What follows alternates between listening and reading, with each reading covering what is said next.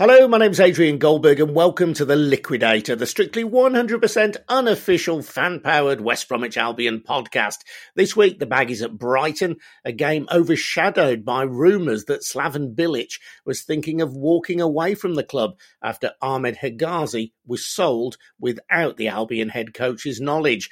Later, part two of our exclusive interview with Peter Odemwingie, one of the best strikers to play for the club in the Premier League era, reminiscing, amongst other things about his hat trick at Molineux. Joining me, as always, best selling author of From Buzaglo to Balis, Chris Lepkowski, sports journalism lecturer at Birmingham City University. You're right, Chris?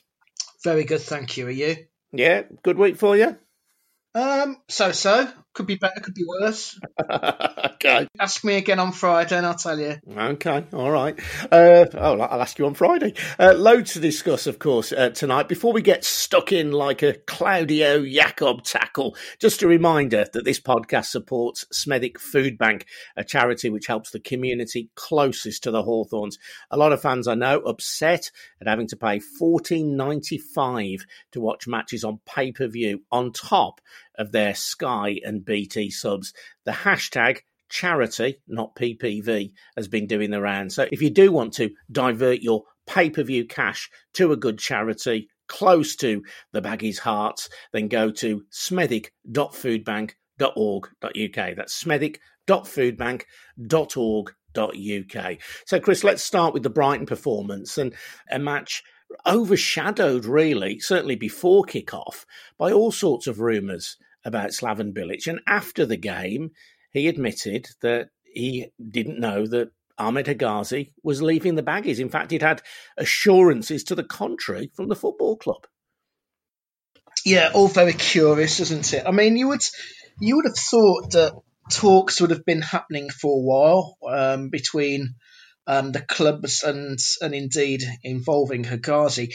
I think the issue here is that Bilic feels that he wasn't informed of the sale. From what I can gather, they were due to travel to Brighton.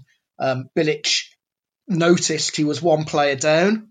Uh, that player was Hegazi, at which point it became apparent that things had moved on very quickly and that he was on his way. And, and according to Slaven Bilic's post match quotes after after last night's game against Brighton, it, it would appear that um, that Hegazi was not only staying at Albion, but very much involved in, in what would have been the team for, for the game at uh, at the A- Amex. Yeah, well, just to go through those quotes, he said, "I wanted him to stay. He has experience. He's a top professional. I wanted him to stay, and he wanted to stay. And then something happened, and then he is off. Although I had assurances from the club that he would stay, but that happened." Yesterday, so that's Sunday. We spoke on Tuesday, Wednesday, not about it a lot. When we practiced the shape and everything, Hegazi was in the team on Saturday. So they would have been preparing for this match on a Saturday uh, ahead of a Monday kickoff. And Slaven Bilic clearly expecting Hegazi to be in the starting lineup. He finished by saying, Of course, I am not pleased. I am really disappointed because we need players. There is, of course, the economic side but we are a football club. So that doesn't necessarily indicate a parting of the ways. I'd say far from it, but but clearly there's a very strong implied criticism of the people he's working with day to day at the football club. Yeah, and a, a, part of me wonders. I mean, you know, Slaven's comments are, are understandable and, and, clearly he's not very happy. I think there's an element of egos involved here that, that maybe he feels that he wasn't kept in the loop. I mean, Hegazi's barely played under Bilic this season. He played one game against Burnley, actually did quite well in that match. And, you know, he, he barely played last season. I think he played 16 times out of the 46 championship games. So, you know, he's hardly been a first team regular. But on the other hand, it is always a bit worrying when a manager or head coach speaks out against a football club and, and you know you can read between the lines he's he's clearly implying that he feels let down by Luke Dowling and the, the, the people who make those decisions to move players on and he's right you know although it is possible isn't it uh, unless you have some insight into the football club that I don't. It is possible that the club's chief executive, uh, Shu Ken Key, generally known as Ken, might have had the final say on this. You know, for all we know, Luke Dowling might have objected as well and been overruled by the people who control the purse strings at the Albion. I'll come back in a moment to the question of communication and that whole question of egos and uh, who takes charge of these decisions. But I ran a Twitter poll before the Brighton game when it was evident that this row was brewing. And I said, so then, Baggies fans, ahead of the recording of the Liquidator podcast, what do you make of the sale of Hegazi? £4 million fee plus £3.5 million a year in wages, which I personally was staggered to learn he was on 70 grand a week. Is it either A, brilliant business, or B, he'll be sorely missed. 61% of the 200 odd people who took part said it was brilliant business. So I think it's fair to say a majority of Baggies fans, clear majority of Baggies fans, think purely from a financial point of view, it is a good deal for Albion. So really what we're left with, I think, is as you say, this kind of row between egos and, and kind of who's calling the shots behind the scenes in terms of player recruitment, and how you balance the financial demands of a club who don't have a wealthy backer who's willing to invest in the club. This is always the risk you take when you run this model um, at a football club. Now, we played Brighton last night, and, and as you know, uh, Dan Ashworth is very heavily involved down there in a similar capacity to, to the one he was involved with at West Brom. And now, when Dan was at Albion, at West Bromwich Albion, he ran things in a certain way, in that he could be sat in a room full of people and he would agree with each person at some point during discussion. In other words, he was the ultimate diplomat. Now, I don't know Luke Dowling, but from things I hear from um, people I speak to, he isn't that kind of person. He isn't that kind of personality. And it's always a concern when a manager feels that he's being left out or being marginalised for major calls like this. And, and one of the things this kind of model relies on is a harmony. You know, the, the manager doesn't always have to agree with what the club does, and, and that's absolutely fine, and that's his prerogative. He is only an employee after all, but it's very, very important that the manager or head coach is on the same hymn sheet, so to speak, as that technical director. And, and you asked the question, was it Ken or was it Luke Dowling? I have absolutely no doubt in my mind that this was a deal that was pursued by Luke Dowling on behalf of the club. And I can understand why. When you mention those figures there, yes, he was on £70,000 a week. People find that actually amazing. But when you think about it, Hegazi was recruited during the Williams reign when Nicky Hammond was technical director. They were playing they were paying several players in that team then 80 90 grand a week. There was uh, there were a couple of players on 100 grand a week. So actually so actually Hegazi on 60 odd grand a week, which is what he was on when he signed, wasn't that much. Now he then went up in pay because he signed a permanent deal during that year, if you if you recall that relegation year. So he went up even more. But of course, he took the inevitable pay cut when everyone else did upon relegation. When we got promoted this year, he went back up to the similar wage that he was on. So he was on a, a fairly significant wage. He's not really in the manager's plans, and this is where I take a little bit of this is why I'm a little bit conflicted. I'm, I'm very much in Slaven Bilic's side here until he starts talking about the fact that Hegazi is a player he wanted to keep. Well, why not play him? What, why did we wait until the fourth, fifth game of the season, whatever it was, for him to actually kick a ball in anger? Because if he's your first team defender, he should be playing. What are you wasting time for playing other players when he's clearly somebody you have identified via your quotes as being an important member of the team? He should have been in that team from day one if Bilic thought that he was the man who should be playing. Now, managers say these things and they, they remark upon this. I still feel very sorry for Bilic if he feels that he is being undermined because ultimately his name is uh, above the door right now as head coach. The only person who will suffer reputational damage if we don't stay up is Slaven Bilic. The players can get away with it, the board can get away with it, but inevitably it is a head coach or manager who pays for that and whose reputation is damaged by that. And and I can totally understand why Bilic has come out fighting over this, and I don't blame him to be honest. No, and I suppose there are two ways of looking that at that, aren't there? One is Bilic making it clear, should Albion suffer relegation this season, that there were decisions taken about the lineup of the team. In this case, a player who would have been, at least for this game, his first choice centre half, who were removed without his say so. So that's a bit of, it wasn't me, Gov, isn't it, from Bilic? Understandable. It may even be, if you're looking on the really dark side of it, Bilic trying to perhaps get sacked or, or move to get away from the Albion. I'm not saying that that is what he's trying to do, but you kind of look at it from the outside and you think, here's a manager who probably couldn't get a job in top level English football before he came to the Albion. We gave him the tools to, to do the job and he, he used them very well and got us promoted. Albion are outside the relegation zone.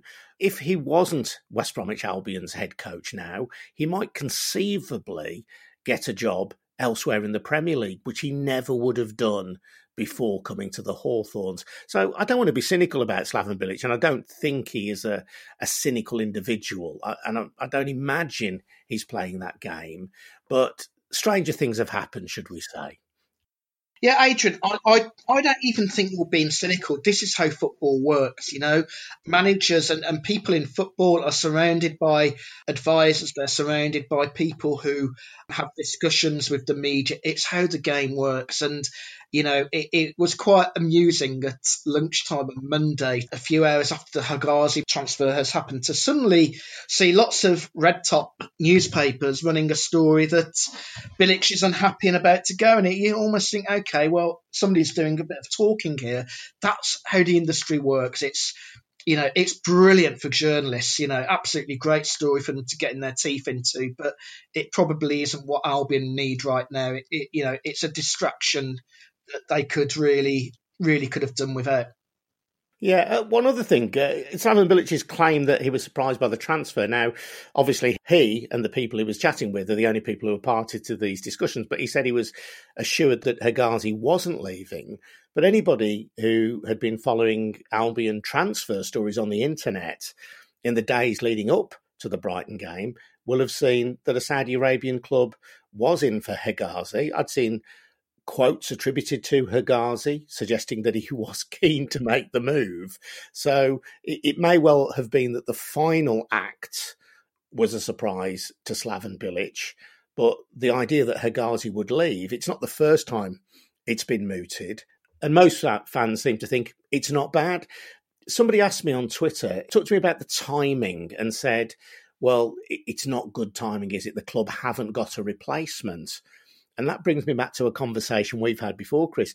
The club might well argue that they have got a replacement. Just a few weeks ago, for just under a million pounds, they signed Cedric Kipre, relatively experienced but still young and talented central defender from Wigan. Now, it may be that in the club's eyes, Cedric Kipre is the replacement, the ready made replacement for Ahmed Hegazi. Unfortunately, Slaven Bilic doesn't seem to agree. Well, he's not played, has he, in the Premier League? He's not. I don't think he's even been on the bench in the Premier League.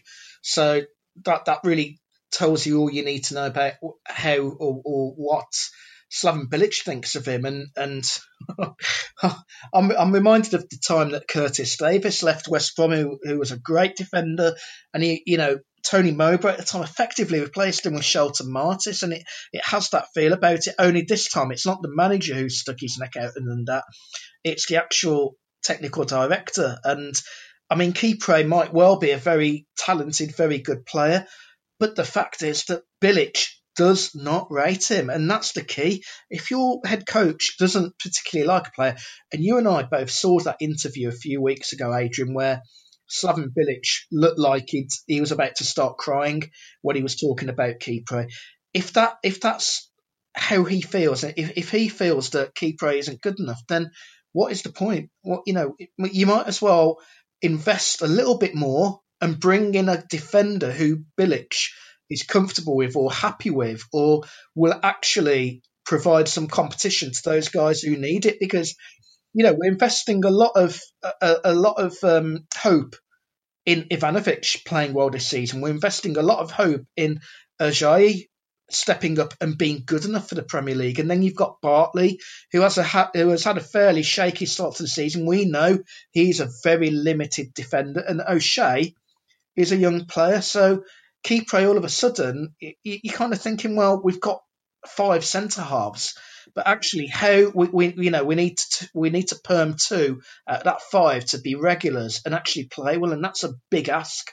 And I just feel that this could have been handled a lot better to, to give Slaven Bilic a defender that he genuinely wanted to play alongside Ivanovic because I don't detect that he's happy with what he's been left with.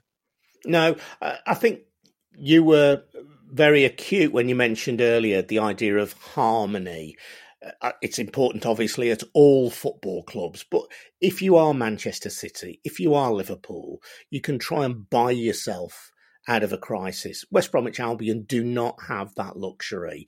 So everybody's got to buy into the vision of the football club. It seems to me that if you have a, a technical director, as football clubs do these days, somebody who's overseeing the club's recruitment, who's going to be there season in, season out, whoever the manager is, that person has to set the broad parameters for the kind of footballers you want. Are you targeting young, up and coming players?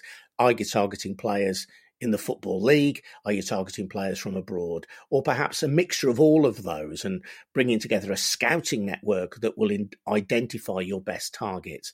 But you've also got to have a manager at the business end of it who buys into your strategy and you've also got to have a bit of give and take. So if the manager says, look, I know we're targeting young players, but I need, for example, a 36 year old centre back who's going to cost us a fair whack for one season to steady the ship. You've got to have the club buying into that as well. It's got to be a, a two way street. Now, the club might feel, well, we have signed Ivanovic. He's going to be occupying one of the two centre back places this season. Last season, the manager chose Bartley and Ajayi most of the time as his regular centre back partnership.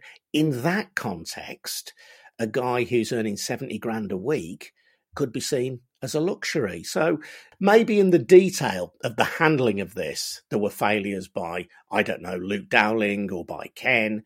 But if, if looks at the bigger picture, I don't think the club have done badly by him or have done anything that any manager of West Bromwich Albion, in the bigger sense, should really be surprised by. We have to balance the books. You're absolutely right, Adrian. And despite Bilic's comments, it's very difficult for him to justify those comments when actually he isn't picking Hegazi in the first place. I feel there is a real issue here about how he found out. That's where the problem lies. The fact is that he feels that he he hasn't he's been left out of the loop in terms of communication. He's clearly wanted to include Hegazi against Brighton, so he claims that was taken away, that was withdrawn from him, and he feels wronged and he feels perhaps a little bit battered and bruised that he wasn't informed of that. I honestly think that Hegazi is almost an incidental figure here. I don't think for one reason or another that he would have been a first team player any more than he was last year. For me, this is this isn't about Hegazi. I don't think he would have played any more this season than he did last year. I think this is an issue between the manager and the board, namely Luke Dowling. Clearly, he feels let down in that whole process. He feels that he was left out the chain of communication, and and he's right to feel aggrieved about that. But let's not let's not dress it up as you know Hegazi is a massive loss because clearly he wasn't playing him, so you can't use that. I'm sorry, Slaven. You know you cannot use that as an excuse when actually you haven't played him that often. Just be honest here. If you feel let down by the lack of communication, that's the issue, and I completely and totally agree that he would feel aggrieved by that. Just go through some of the Twitter comments on this at Goldberg Radio. Daniel Darby says it won't be good business if it's the straw that breaks the camel's back regarding Slav's tolerance of our transfer policy. Mark Reynolds says he wanted to go, although Slaven has said differently. Would he really have performed to the level we need if he had stayed? Stephen Shield says, putting aside the footballing decision for the moment, it seems clear that the club thought it would be easier to shift high earners this summer. That would have balanced the books and created cash for the players Slav wanted. The decision seems to be in line with that strategy. Dave Neal says, bizarre decision, and our manager is clearly not happy with it. Paul Garbett says, I like Hegazi, but on the basis he was rarely first choice, it's probably good business few more coming. Chris Adams says we were already short of quality at centre back, which is a point you've made, Chris. But on balance, it's got to be good business. It's a huge amount of money saved on wages and a transfer fee to help strengthen next season, whatever division we're in. Halford's Lane says he was not a regular, prone to concentration lapses, no better than what we have. I say good business. And one more, GWBA says, I like the player. Always felt like he put the effort in, had his weaknesses though. While it may feel like the team is being weakened, if he was only going to play a couple of games with Ivanovic, Bartley, and Ajayi ahead of him, then it makes sense. Actually, I will read one more as well. There were so many coming in on this, but Richie B time says it made Bilic look foolish when he said he wasn't going anywhere just a few days ago. When Bartley is playing continuously in the side, I prefer him. But perhaps that's the point, isn't it? From Slaven Bilic's perspective, that of injured pride. I have to say, Chris, as a Baggies fan, I'd be really, really sad if Slaven Bilic left. I thought he's, I think he's been an honest manager. He's tried to bring a swagger and a style to the Albion. He's fostered players like Pereira, who in the game against Brighton started showing what he can do at Premier League level. And he's always tried to play football the right way, and he wears his heart on his sleeve. I, do, I definitely don't want him to go. I don't think he will. I think um, the, the you know the, these stories are often blown up. You know, people say, "Is there any truth in it?" Yeah, there is an element of truth in it, but it, let, let, let's look at this realistically. He's a manager who's earning a lot of money at a football club. If he quits a football club, he won't be getting a payoff. Managers don't just walk out on clubs that easily. What they try and do is maybe pressure clubs into making that decision on their behalf. I don't think Slaven Bilic is going anywhere just yet. I think if if he is to leave the club, I think it will be determined by results on the field and by a progress or lack of progress that the club makes. I, I don't think we've got anything to worry about just yet. Well, still to come, we're going to be talking more to Peter Odemwingie, hearing about his hat trick at Molineux. There's some great highlights to digest from Peter's career before we finish. And just a reminder as well, if you want to support the Smethwick Food Bank, perhaps donate your pay per view money to them instead. Go to smethwick.foodbank.org.uk. As I say, the Brighton game was rather overshadowed by this whole Slaven Bilic story, Chris. And although Albion weren't good in the first half, they were all right in the second half, and I thought were full value for a draw. Perhaps might even have deserved a win late on. Yeah, I think so. I, I think um, actually I thought Brighton played really well in the first half, more than more than that we played badly. That that's the thing with when you're playing at this level and you've got a team that is still readjusting. You're not going to go the full utopia of 90 minutes uh, of dominance, and and actually Brighton played really well in that first half. I thought second half we improved a lot. I thought um, I made a comment actually that you know who who would you bring off the bench, or you know what what option is there on the bench to improve that. And he brought Edwards and Robinson on. I thought played really well, made a real difference. I thought Krovinovic um, sparked into life. He, he was a I didn't think he played too well in the first half, but second half I thought he was excellent and Sam Johnstone again kept us in the game in the first half. Who, who, you know, I thought he was excellent again. But a lot more to be enthused about in that second half. And I thought Karlan Grant took his goal superbly. I thought he, he found the space, great movement, and the way he buried it was really encouraging. And that's a really huge lift for him and, and for everyone else.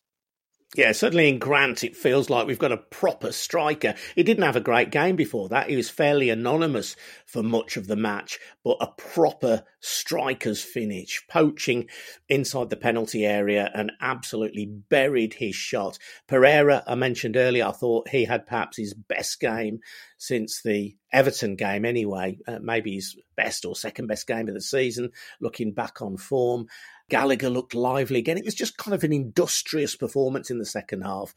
As you say, Callum Robinson really lifted it, I thought, when he came off the bench. The one player who disappointed me was Diangana, and I've, I've mentioned this before about Diangana that he wants to score the amazing goal every time, and we applaud him when he occasionally does that. But he's got to learn in the Premier League. There's so much more to being a Premier League footballer than that. And I was disappointed with his work rate. He was up on his flank against Lamptey. He's a really exciting attacking wing back for Brighton. And he left Conor Townsend exposed, I thought. Townsend isn't the best defensive left back anyway, but I really felt that Diangana didn't put a shift in defensively. And that was one of the reasons why we were we struggled in, in the first half. Much better in the second half. Sad to say, when Diangana went off, and you know I like the guy. Don't get me wrong, and he can deliver special moments, but he does need to up his work rate. I think. Diangana reminded me of Charles Charlie Charles from the uh, Cholmondeley Warner uh, production of the Harry Enfield show. YouTube it. Have a look. um, but um, no, uh, yeah, he's he's one of these players. He, he, he's always uh, got to try that one more trick, hasn't he, before he gets that ball over. You think, crikey, just get on with it. Yeah, he didn't have a great game. I, I, I actually like him as well. I'm, I'm in your in your stable in that respect. I think he's a very adept footballer who who clearly will flit in and out of games. But I can forgive that, and I can forgive even the little extra step over, though it's frustrating at times. But I can't forgive the lack of work rate, and I honestly thought that was a fair criticism of him in the first half. Yeah, I, I get what you mean. I, I, think there were a few who, who really struggled in that first half. They just didn't look like they were playing at the same intensity as, as Brighton. And whatever Bilic, and, and credit to Bilic, because whatever he did or said to them at half time clearly had some impact they came out with a, a different mindset and a, and a, different approach. They they set the tone and the pitch of that second half, which was important. And I, I thought the reaction was very good. And Dion uh, Diangana, uh, as you know, as you rightly said, didn't have his great game, was withdrawn from the action. And I think he now genuinely might be worried about his place against Fulham because actually Edwards came on, did all right and Robinson came on and did well. So all of a sudden, Diangana's place isn't assured. Well, that's that tells you something, doesn't it? That's a, a positive sign for the football club that a player like Dean Garner, who we spent good money on and who is a very talented player, isn't sure of his side. And what struck me in the recent games, games against teams who are at our level, teams who will probably be struggling this season, like Burnley, like Brighton, I've actually felt we've had the quality footballers. I certainly felt that against Burnley. Brighton have, have, got one or two of their own as well, in fairness. But you know, there's there's nothing for us to be frightened of in relation to those bottom six or seven clubs. As long as we can get organised, as long as we work hard, we've got the skill in that squad to win matches. I said last week that the Brighton game would probably be the tougher of the two, and I would I would have been happy with a draw. And I was at the end because I thought um, that first half could easily have gone a different way. And you're right, you know, if Albion can make the most of their chances when they are dominant and when they are on the front foot, then there's no reason why they cannot pick up results. I think Fulham next week is a massive game because I've not been impressed with Fulham at all they look to me like they're they're certain to struggle throughout this season, and that's a game really we need to well they'll they'll be saying exactly the same, but we need to identify that game as one where we get our first win, and I, I think we're more than capable of doing that.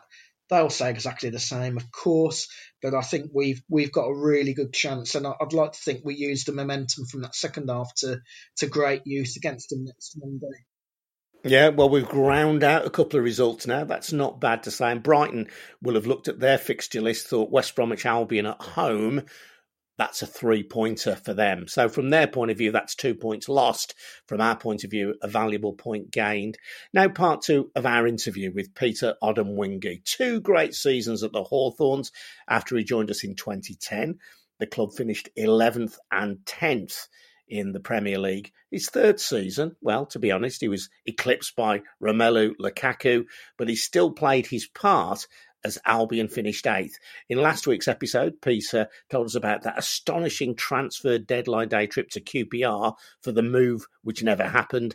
And how he was frozen out by Steve Clarke towards the end of his time at the Albion. If you haven't listened to it, it's still there. It's well worth listening to. This week, though, the highlights a winner at Liverpool, a goal in a victory at Arsenal, and of course, a never to be forgotten hat trick at Molineux. Here's Peter's memories of the team he played with. We had a quality team, you know, Jerome Thomas, uh, you know, all his skills, Brunt with his pass, Scharner with his passion, Yusuf Mulumbu with his work ethic, Gonzalo with his Chilean uh, energy on the side. Nicky Shorey was even a little character, quality player. I love this pass as well. He was not a regular starter. You know, Gabriel Tamaș at some point was, you know, on a good level uh, Jonas Olsson, passionate, strong defender. You know, we had the quality, quality side. Who am I missing? You know, Longy, everyone. Moza. We had a great team, so that's why we were like winning away in Anfield in uh, in uh, Arsenal. I think we beat Newcastle away, even in a very nice game. Villa, we were good in the derbies. One three one against Birmingham City away. You know, uh, when Yusuf and Moses scored goals yeah, highlights were absolutely like uh, it was uh, it was um, amazing. Uh, two years, first two years obviously were were great. The third one started okay. I was uh, we were playing good football. It ended without me, but it was still a top season. I think top ten, and where Lukaku scored uh, beat my record. He scored I think one more goal, 15, I think, my West Brom record. But yeah, for me, it was an amazing time because I was setting club records, you know, how many games consecutively scored. The players were enjoying football. You know, I remember it was just joy because we're getting results. Yusuf, I remember the fans singing for him all the time. You know, the passion that uh, Scharner doing with his coloring, bringing this, his, you know, his body language, his energy to uh, derby games you know, we are even laughing that Wolves game, like we were already leading 5 5 1, and then you had a 50 50 ball, and Shans goes 100% and just goes and takes, I think, Stearman out. so, yeah, I enjoyed enjoyed a lot my game in uh, in West Brom. From the from the message, from the body language I see from West Brom fans, it's very positive. Everywhere I go, we still have a chat. And I play golf a lot now. And if you can understand a lot of baggies in every golf club, even today when I went, uh, I played in one in the south of Birmingham, and the guy who was working there, the head, uh, the assistant pro was a uh, was a Wolves fan. He rang his dad. He's saying, "Yeah, this," uh, and he called me this bad word. Baggy is here, but he, he, seems like a decent guy, but he's still this. So I'm like, yeah, it's you know different perspectives. And um, he said, oh, lots of baggies here in the club as well. I said, yeah, one day hopefully meet them as well. Uh, I was just thinking of the game you, you, mentioned Yusuf Mulumbu.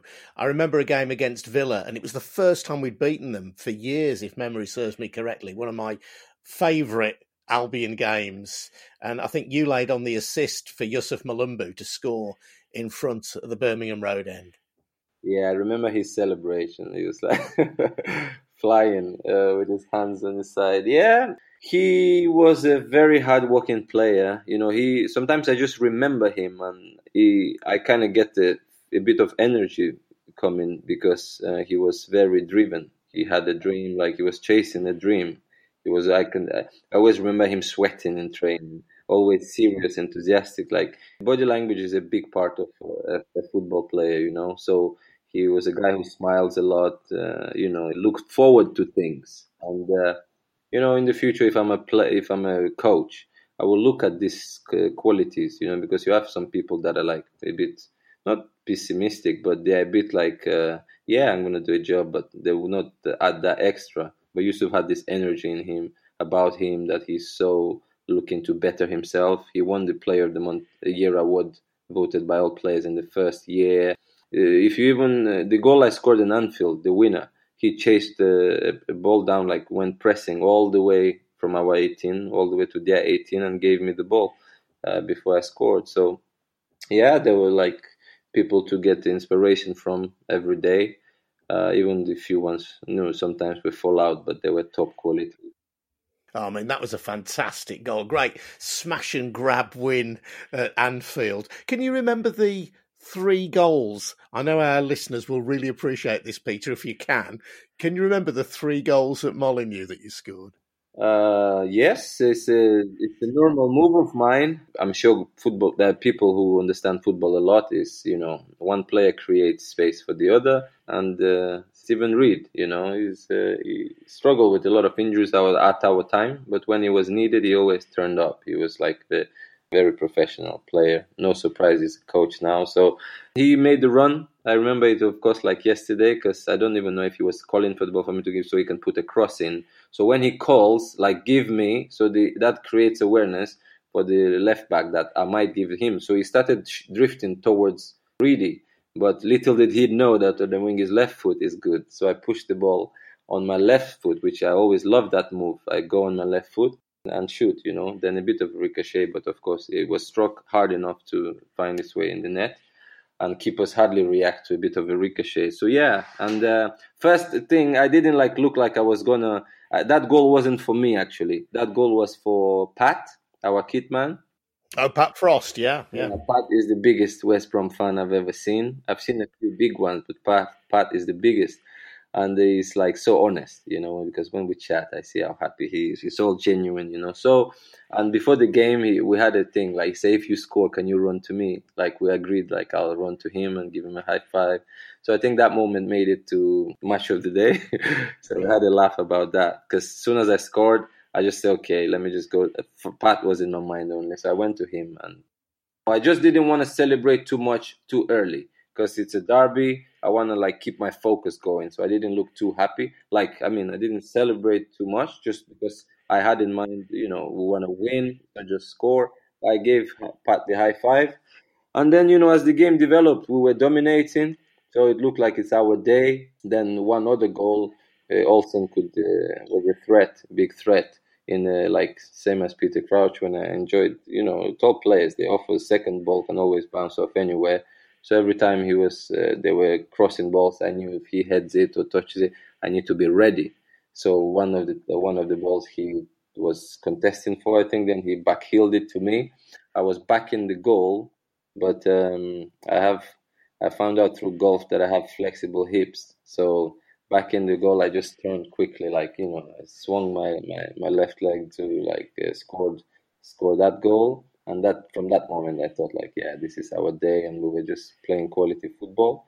Third one, the great stuff from Moza, a good run. Um, you know, very quality player he is, and uh, I kind of he saw my movement. Like I see more in the, it's not just a, like a goal a tap in because it's like uh, I'll call it non-verbal communication. So I was running, so he could he had two options to pass it in front of me, but then I stopped and he understood exactly what I wanted. Uh, so it was a good, uh, good vision from him. Good move to pass it that way the way I wanted. And yeah, when the ball went in, I had, went to give uh, Simon Cox a big kiss because this is also something you know you can write about.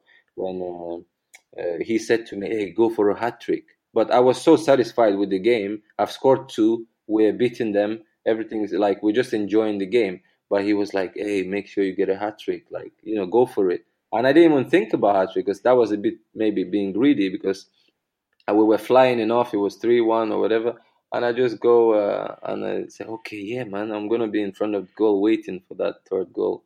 And uh, yeah, it was a great advice from him. So that's one of the little things I don't forget about that day as well.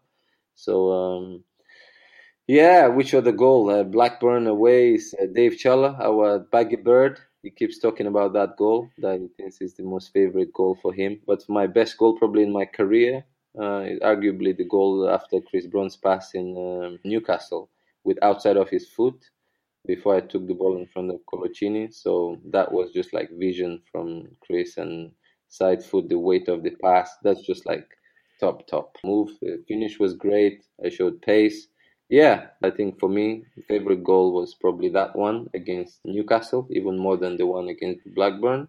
But because it's it's not in a derby, it kind of balances it out because the, the first one maybe against Wolves.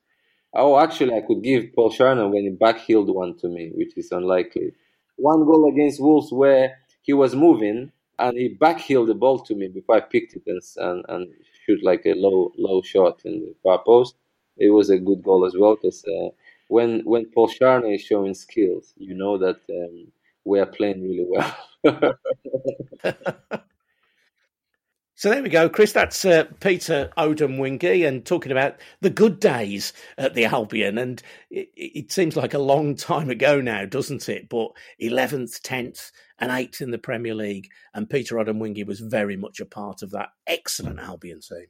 Yeah, I mean, that, that game at Molineux, very much at the teeth of his powers, really, for the club. And, and you know, I've said in the past, actually, uh, that I always felt that that period effectively handed Roy Hodgson the keys to the England job because at the time there wasn't an obvious candidate. Harry Redknapp was being mentioned, and and all of a sudden Roy, who had by the way Roy Hodgson had been criticised a little bit before that period, and then we played Wolves, beat them five one, and he went on a run of a few good results just before the England job came up, and and I, I feel that that that run of games helped him get the job. And Peter Odemwingie was just brilliant. You know, he he was such a, a talismanic player, and it, for two years, I think Albion, and that was I think in his second year that game, but for two years, Albion really did see the best of him, and he was at his peak then. And and it, that day at Molineux, I don't think we'll ever be forgotten by anyone who was there.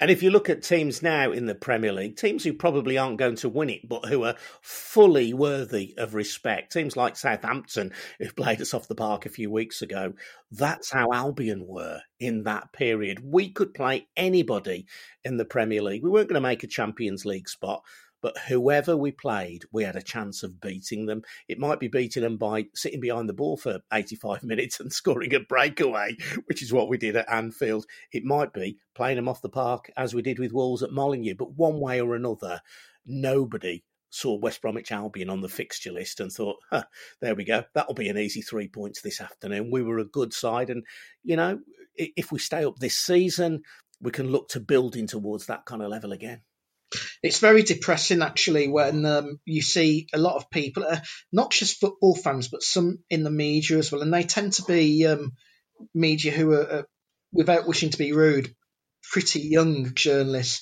who make disparaging comments about the fact that you have to pay money to watch Albion play Burnley or Brighton play Albion and and and it's because Albion have got that stigma about them that they're a newly promoted club, and and these are people who clearly have got no insight or do not acknowledge that football existed before Sky came along, or or have no insight into what West Brom's history is like. And that's really unfortunate that Albion now are labelled as that kind of club that, oh, nobody wants to watch, nobody's going to pay money to watch them. And a couple of years of survival would probably lose that tag. And maybe if they can make a bit of progress in the future, they will finally relinquish that tag. Right then, let's get to our trivia quiz question from last week. This was a player, I think, was it in the nineties? Who no? Um, I, I said he signed a five and a half year deal in 2005. Now, a few people actually took the, the, that as being that he signed for the club in 2005, and he didn't. He actually signed the new deal in 2005. Well, he was actually Neil Clement. Neil Clement. Neil Clement was the last player to sign a contract of that length. Wow. Um, what a superb! we were talking uh, on Twitter the other day, as you do, uh, about best value Albion signings, and somebody chipped in Neil Clement, free transfer. I think I'm right in saying. Uh, signed on not, not, quite about 100 grand, but you might as well call it. Yeah, you might as well call it a free transfer, might you? One of the five players bought in at the end of the season when Gary Megson came in as manager, and five deadline day signings. What a phenomenal signing he was! Fully worth five and a half years of my money, and I'm I, I thought he was a, a real, real uh, Albion legend in my time. Neil Clement, top player, top player. Anyway, Chris, thank you very much indeed. It's time to go. What an interesting time we live in. Us Should we, should, we ask another, should we ask another trivia question? Go on then. Go on. Go on then. It, seeing as it's Fulham, Mm. um, when Albion um, beat Fulham in the League Cup tie in 2005, I think it was, who scored his best ever Albion goal that day? And if you were there, you will know.